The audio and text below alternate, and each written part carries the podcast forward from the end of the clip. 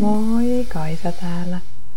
Pari päivää sitten juttelin sellaisen ihmisen kanssa, joka oli huolissaan mun jaksamisesta. Kerroin sitten, että mulla on sellainen elämänvaihe, että mä olen koko ajan oma projektini ja joka päivä pyrin menemään johonkin suuntaan, oppimaan itsestäni ja toisista ihmisistä jotain, tai pikemminkin oppimaan itsestäni toisten ihmisten kautta jotain. Tätä minä olen projekti voisi kutsua luonnollisesti itsensä kehittämiseksi. Ja mun puhekumppanini oli sitä mieltä, että mun pitäisi pitää taukoa itsensä kehittämisestä, että se vie multa liikaa energiaa ja väsittää. Mä taas ajattelen asiaa ihan toisin päin.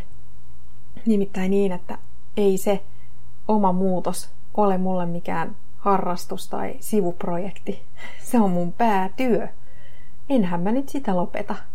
En yhdeksikään päiväksi. Jotkut muut hommat voi muuttaa ja jotkut muut hommat voi lopettaa tai tehdä niitä vähemmän, mutta, mutta mun itsen työstäminen, en mä sitä lopeta, vaikka mä olisin kuinka väsynyt, mä teen sitä aina kuitenkin. Ja mä teen sitä silti, vaikka mä en edes miettisi sitä mitenkään tietoisesti tekeväni, vaan sitä vaan tapahtuu koko ajan, koska mun yksi tärkeimpiä tavoitteita on pitää oma itseni koko ajan muutoksessa. Käytännössä se tarkoittaa sitä, että joka päivä menen pois omalta mukavuusalueelta.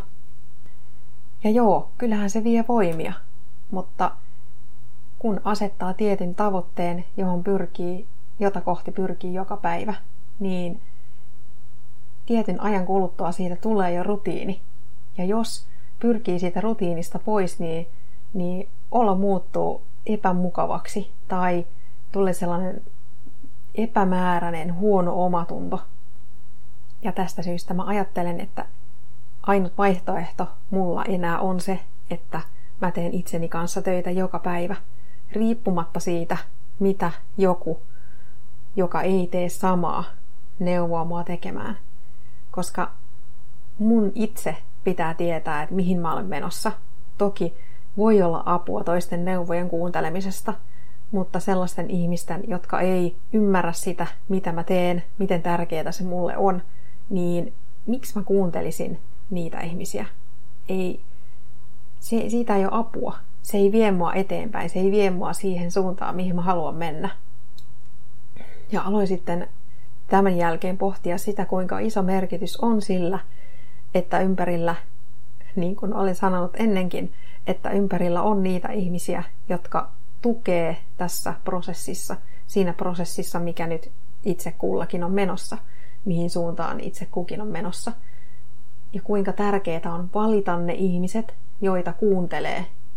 Ne ihmiset, jotka eniten voi auttaa siinä omassa prosessissa tai ohjata oikeaan suuntaan tai antaa hyviä neuvoja tai, tai olla vaan tukipilareita omana itsenään.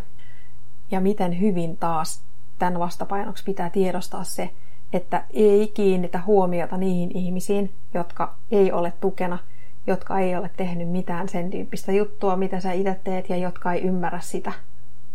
Tai voi olla niin, niinkin, että jotkut on vaan haluaisi saman, mitä sulla on, on sitä mieltä, että sä olet siellä, missä he itse haluaisi olla ja yrittää sitten tavallaan jarruttaa sua pääsemästä sinne, mihin he itse haluaisi olla jo mennyt.